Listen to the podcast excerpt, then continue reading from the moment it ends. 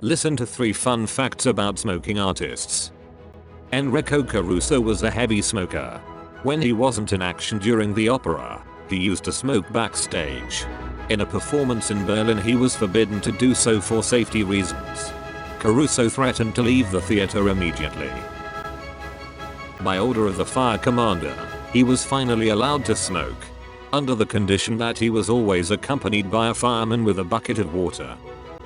Richard Strauss was a heavy smoker. He had cigars printed with his name made for him.